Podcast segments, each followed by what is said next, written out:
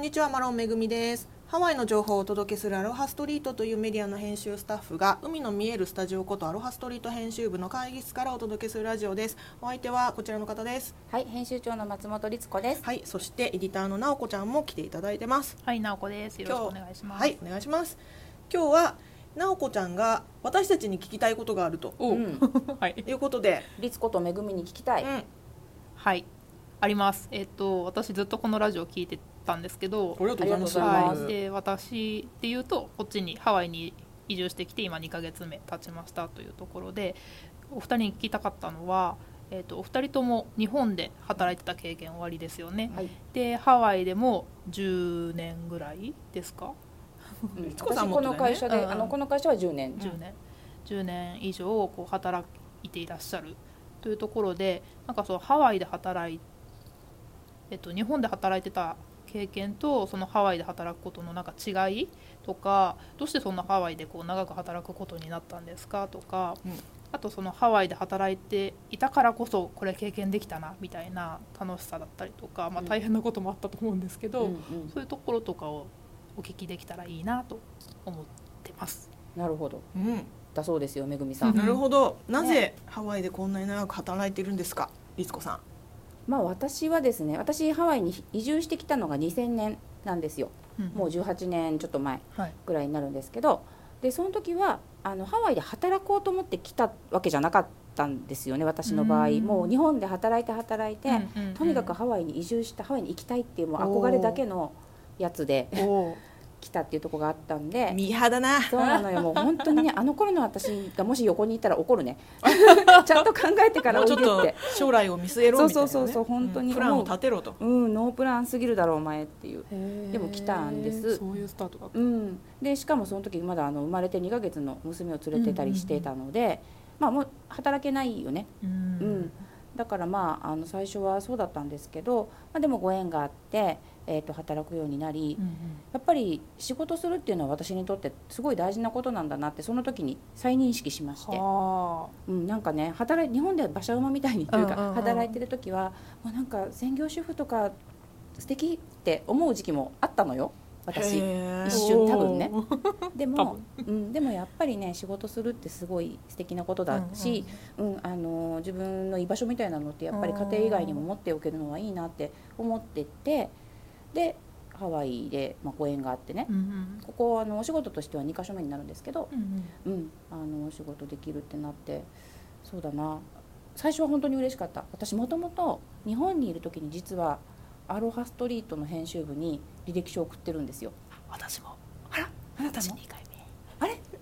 あなたも？あれ？そそううなんだ。知らなかった。そうなんでへすだからそんなんもあってあのあなんかすごいやりたかったことをハワイでもできるって思ったし、うんうん、すごくありがたいなと思って。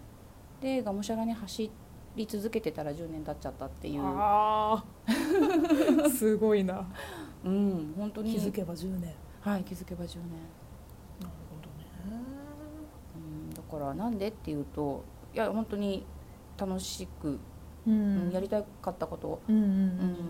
ハワイでできる場所にさせてもらったっていうのが、まあ、あのゆまとめて言っちゃうとそうなるんですけどね、ただその中にはねいろんなことあったしもちろんあの言った直子ちゃん言ったみたいに日本との違いっていうのはいっぱいあって、あのまあ会社の規模感もあれば、うんうんうん。もう慣例みたいなものも全然違うし、うんうんうんみんながよく言うハワイアンタイム的なものの洗礼も受けまくったし、あのうん。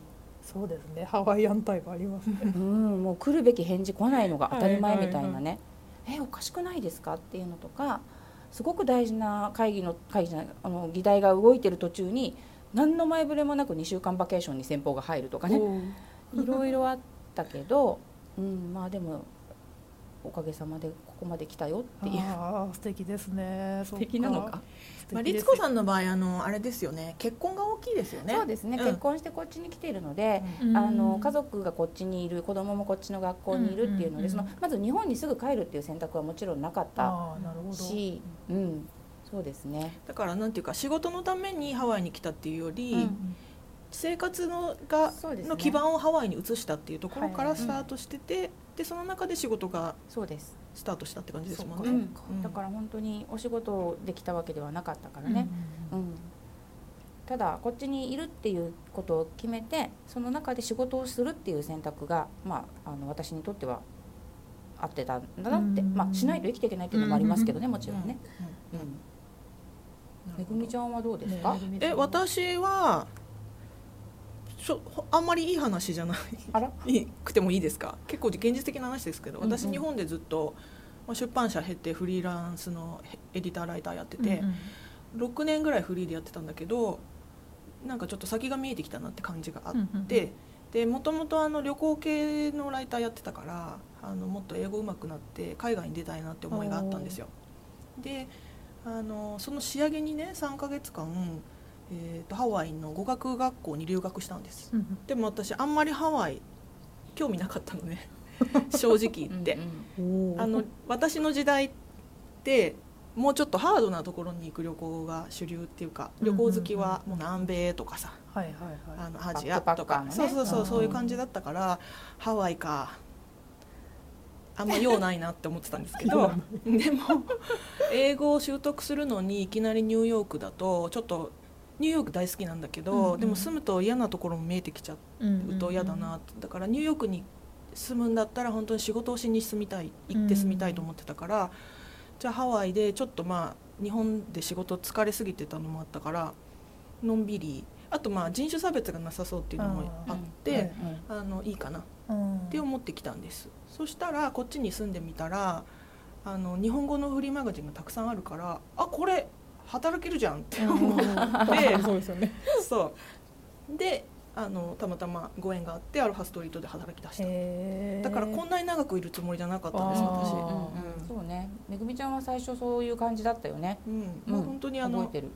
日本に帰るつもりだったし、ただあの、まあ、その間にちょっと私離婚があったりとかいろいろあってであの生活の基盤が完全にハワイになったっていうそうなんだ。そうなんです。まあいろいろその要は日本にいた時には見えなかった自分の自分が本当に何したいのかとか、うんうんうん。生活の中で何を大事にして生きていったらいいんだろうみたいなうんうんことが一回日本から離れてクリアになって、あーそれめっちゃわかります。わかるわかる。あ直子ちゃん。あるよね。はい。どうなの直子ちゃん。えー分かるって何？2ヶ月で分かった何か。私も実は日本で2社働いてたんですよ。うんうんで転職経験もあって、うん。なんで転職したかっていうと、まあ、スキルをアップしたかったっていうのもあるんですけど、うんその何が私の中でこう大事なんだろうっていう働き方だったりとか、うん。そのじゃあプライベートの時間で何がしたいんだろうってうん。見つけたかったんですけど、うんなかなかそれが見つけられなくって、うん。なんかもう大きく状況を変えないとうん。多分クリアにならないうんうん。と思ったんですよね。でそのちょうど私も最後の会社は結構バリバリと働いてたのでそうだよね。そう。だからちょっとそのうん時間の流れ方とか文化とかが違うところにも思い切って飛び出そうとうん。いうのが結構大きくて、そうだよね、うん。あの忙しいと楽しいからそこに没頭しちゃうんだけど、そうそう。気づくとなんかあれ？何してたんうん？何が最初したかったんだっけっていうのが分からなくなってきちゃうとこありますよね。うん、だからやっぱりそれ見つけるのに荒療治っていうか、もううん本当に自分で大きく変えちゃわないとっていうのそうは、環境時代よね、うんすごくわかる。だからハワイに来て、えーっと同じ、まあ、出版業といえど、うんうん。全くカルチャーが違うし、あの本当にカルチャーカルチャーが違うとしか言いようがないぐらい全く違うので、うん。書いてる原稿は日本語だし、あの働いてるライターさんたちも日本語が日本語の人たちだけど、うんうんうん、考え方がね、うんそう全くそうね。うだからアロハストリートはあの日本人が起業した会社うんうん。でアメリカの会社だけど日本人が、うん。まあ、要は日系企業と呼ばれるものですけど、うんでも日本の日本にある会社とはかなりカルチャーがうん。違うと思いますね。う。ん働いてる人もね、まあ、ローカルもいればこっちで大学出た子たちもたくさんいれば、うん考え方がうん。みんな違う。うんだからあの最初に最初っていうか前回かな。あの直子ちゃんが言ってたけどみんな帰るのが早いっていう。うんうんそう。そうね。そうね。やっぱ日本の出版社にいた時はさあ夜9時になったからそろそろ本気出そうかみたいな。そうわかる。ね。それがでもまあそういう時代もあったのかもしれないしそまあ、うちの会社でもそういう時もい一時あったにはあったんですけど、ううんんでもやっぱりねその辺ってバックグラウンドがねそれぞれの全然違うから。そうですね。だから、うんあのハワイアンタイムだし、うんうんえー、と良くも悪くもゆるい。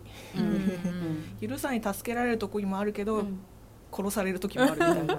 まあだから結局どこにいても自分なんだけど自分の置く場所がこれだけ変わると本当に見えなかったものも見えるし考えられなかったこと考えられるのは絶対あるね。うん。あとはその私たちハワイに住んでてハワイで日本語メディアをやってるから、うんうんうん。あの日本人の人と話しててもこっちの暮らしが長いと日本語が変っていう人もいる。いるね。日本語おかしな人ね。特にあの喋ってたらおかしくないけど書く日本語が変とかね。確かに。だからそこはその海外で、えー、と暮らしていてでも書く原稿は日本語のライターさんとかは、すごく日本語をキャッチアップしていくのを意識的にやらないと、うん日本語が衰えちゃうんだなっていうのは感じますね。うん。そうですね。やっぱりね言葉はコミュニケーションの一つなんだけど紙に書いて落とすってなるとねうん。あれ？この言い回しおかしくない？うんって、表現、うん、そう。ボキャブラリーもだんだん減ってっちゃうしね。だからなんか。私にあのハワイで暮らしながら英語のスキルもアップしなきゃいけないし日本語のスキルもアップしなきゃいけないっていう両方すごい語学にパワーを割いてる感覚がすごいあります。うんそうね。でももう本当にね長くいっちゃいましたね。そうですね。私8年ですからね。ね本当だね、ね。うん。あと何でしたっけ質問。あとは何でしたっけ？いやいや。なそんなとこ？こんなとこみたい。こんなそんなとこ楽しかかったこととか。あでもそれはやっぱりねあのこのハワイっていうちっちゃな島にすごいたたくさんのことが日本にいる時よりも集約してるのがね楽しいなって思う。会えない人に、ね、日本だったら絶対会えない人に会えたりとかさ。芸能人もたくさん来ますしね。ねもう本当にそこはありがたいなっていうか、うん、貴重な経験いっぱいできるなって思ってますね。はい。